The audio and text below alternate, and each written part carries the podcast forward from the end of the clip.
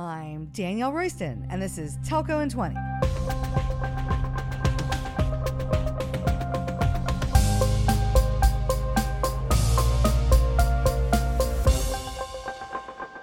In 2021, AT&T rocked the telco world when it sold its network cloud to Microsoft Azure. This deal followed Microsoft's 2020 acquisitions of Affirm Networks and Metaswitch, and it left the industry wondering about what the hyperscaler was up to. Was it friend or foe? Was it coming for telco? There's been a lot of chatter since then, and we've all been hungry to hear how the AT&T Microsoft partnership is going. Who does what? Is it working? And what would you tell other operators if you had to do it all over again? So today on the podcast, I'm joined by Shawn Hakl, VP of 5G Strategy at Azure for Operators.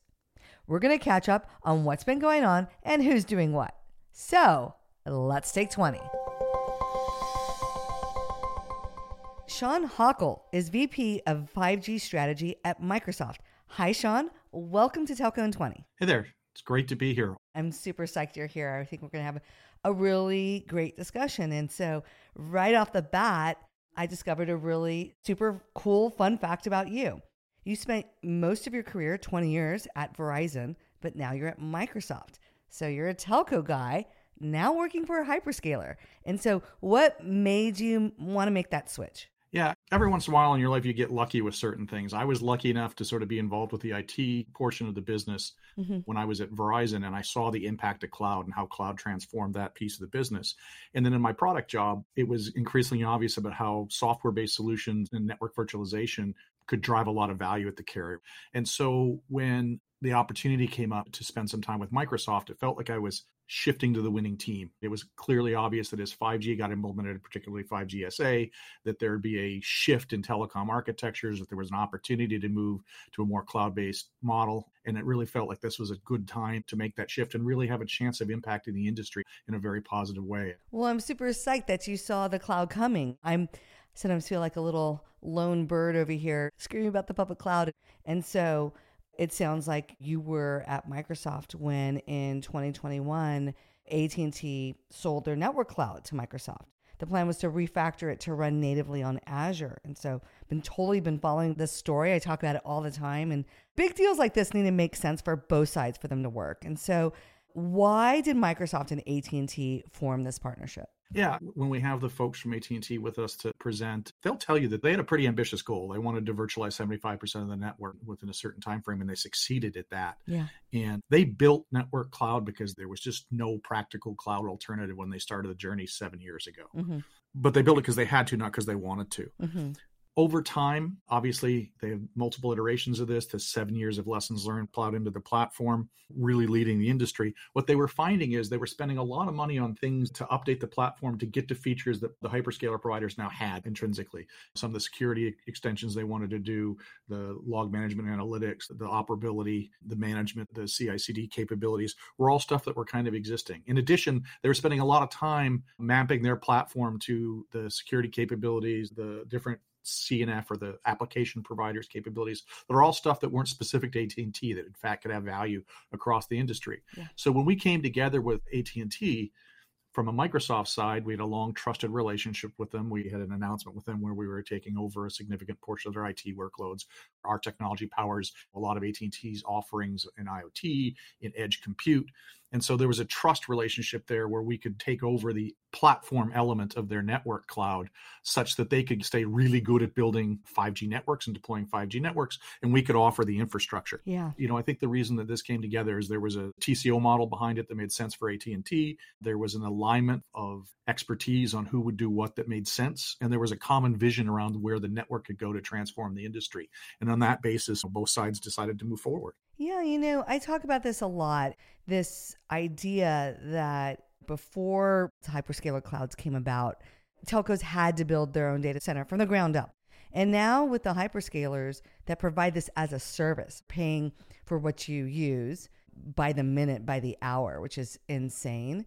And they are becoming carrier grade. And this insight that telcos can now hand over the infrastructure management and really focus on, like you said, building the 5G network, which is their core competency, that is their value to their subscribers. They should give up the infrastructure management and then focus on what really is their business, which is building the network. Yeah, what I'll always point out is we have common interests. Most of the time, it's a mobile user trying to get to a cloud based app. Yeah. So the closer that the operators partner with the cloud providers, the more secure, the more resilient, and the simpler the user experience is going to be. So we have a vested interest in working together, and that was a big chunk of Microsoft's strategy in making partnerships with folks like AT and T uh, is around the positive impact it has both our businesses. And then there's the opportunity to grow revenue, right? Totally. As operators move to software-based solutions, the chances to take advantage of network slicing, IoT, stuff like that know, again, that's bringing their capabilities back to the developer community that we fostered over time on the cloud side. It makes a great marriage, great mix up. Yeah. In the end, I think you're just improving that subscriber experience, which is what really matters. I mean, that's the people paying the bills at the end of the day. Yeah. And so, given that you have this partnership, what is AT and T mm. responsible for, and then where does that line with Azure start, and where do you guys collaborate and work together? Yeah, I mean, it's super important to note. AT and T still runs its network. If you think about it, the most simple layer, AT and T has the app layer.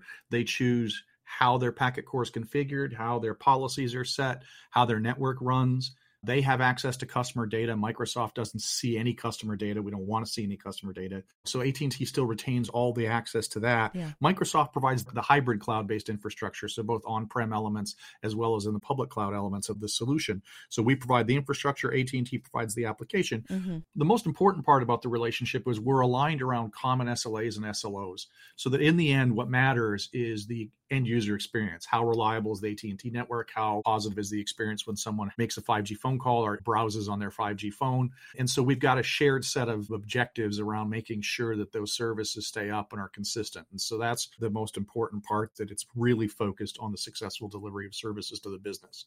And within the Azure side of that, as long as you're meeting those SLAs, you guys just refactoring that and trying to move it more and more to Azure native setup, or are you kind of just keeping it where it is and not really changing it that much? Now, I think we're a little more ambitious than just straightforward refactoring. What we acquired from AT&T was a very good quality set of software that mm-hmm. essentially mapped the features and functions that you needed specific to supporting telco workloads, in this particular case, the 5G, SA, and NSA packet core. We integrated them into a Microsoft cloud management, so bringing on the power of Azure AI and analytics to increase the observability and automation of the network. We automated the management of the underlay, for example. We integrated with Azure Security to take advantage of the Azure Security functions. Yeah. So essentially what we did is we took the AT&T assets, we brought them together with Microsoft capabilities, and then we wrapped it in a layer where there's a common cloud management layer across it so that you have the option to place workloads, your applications, whether you want them on-prem, sort of at the edge of the network, or whether you want them in the public cloud. They come up through a common management layer. So you have common orchestration, common security, common lifecycle lifecycle management tools all embedded in that. So you choose how you want to configure your network and how you want it physically distributed over time. And that's really what gets delivered back to AT&T and that's what we deliver out to the market, which is that Microsoft product. Yeah, that's awesome. And I think you've already touched on this. A point of confusion when the announcement came out in 2021 whether or not Azure is running AT&T's core. A lot of the analysts had taken some words in the press releases and run with it. And so John Stankey had to correct it on the earnings call. And so, is Azure running AT&T's core?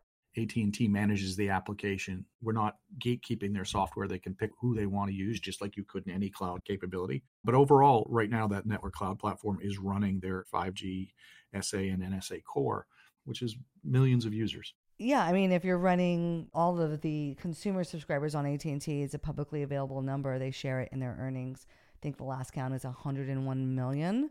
So tens of millions is probably right. Fair enough. Yeah. yeah. We run consumer workloads, we run enterprise, and we run the FirstNet public sector response is also located on network cloud. And that's what's so great about the public cloud is the scale that they can support. I mean, these are internet planetary level capabilities of workloads that Azure, Google, Amazon run these aren't just any old data centers. I, mean, I think Google downloads a copy of the internet every day.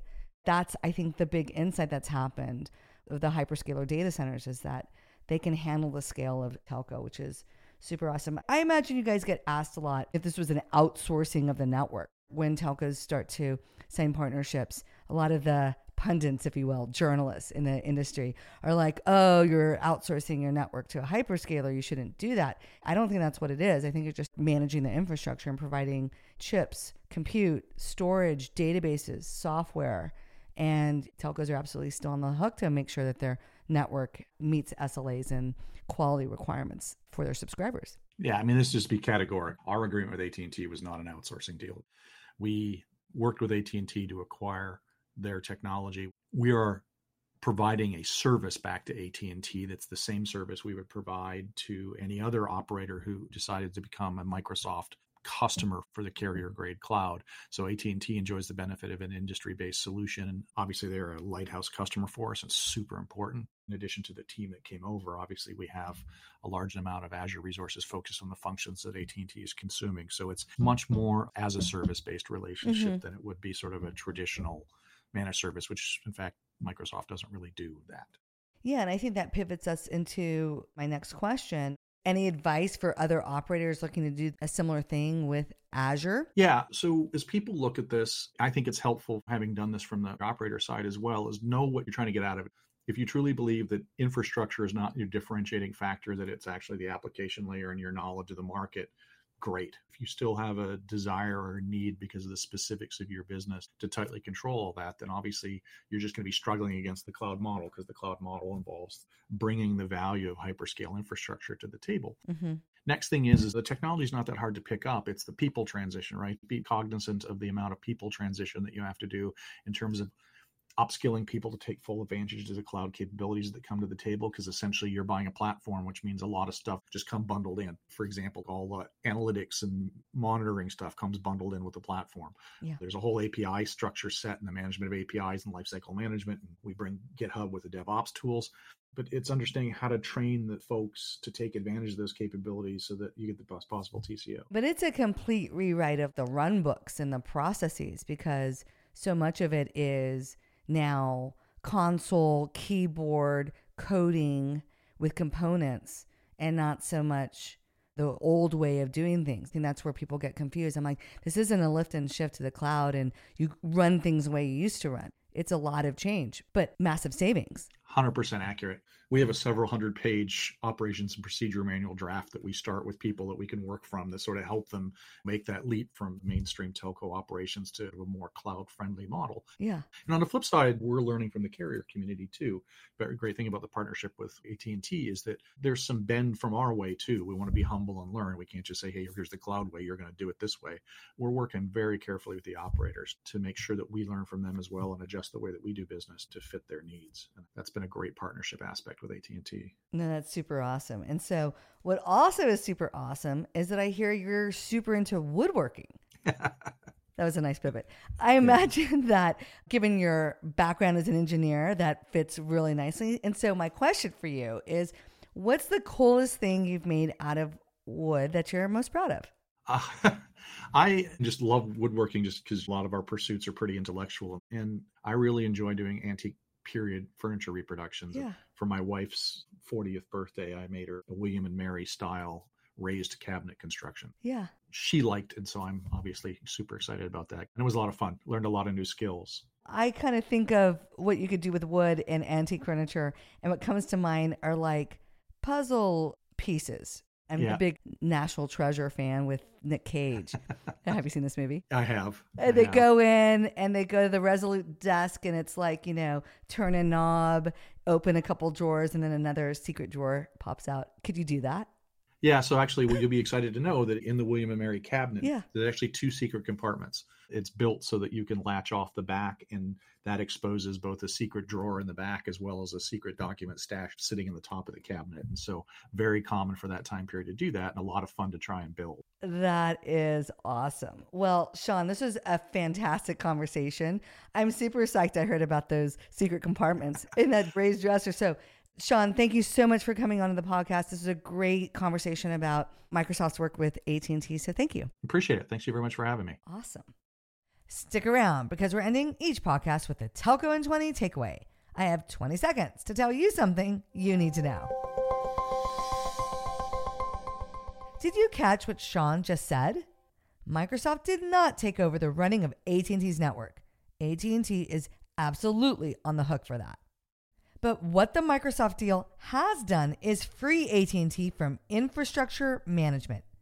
It no longer needs to worry about things like servers, compute, and storage. The hyperscalers can manage those things better and more cheaply. And so, let them. This is exactly what I've been talking about for a while now. Give infrastructure management to the hyperscalers. While you're still on the hook for making sure your network is great, it's the experience you provide your subscribers that differentiates you from your competition. Focus your time and resources on that. I call it customer love. You and your hyperscaler can grow together, a partnership made in heaven, just like AT&T and Azure. You know what else is made in heaven? My freaking podcast. Don't forget to share it with your colleagues. Follow us on Apple Podcasts and Spotify and leave us a review. DM me on Twitter at TelcoDR, connect with me on LinkedIn, or give me a call or WhatsApp me at 925 TelcoDR. Finally, check out our killer YouTube channel and head on over to telcodr.com to sign up for our totally awesome email newsletter. Later, nerds!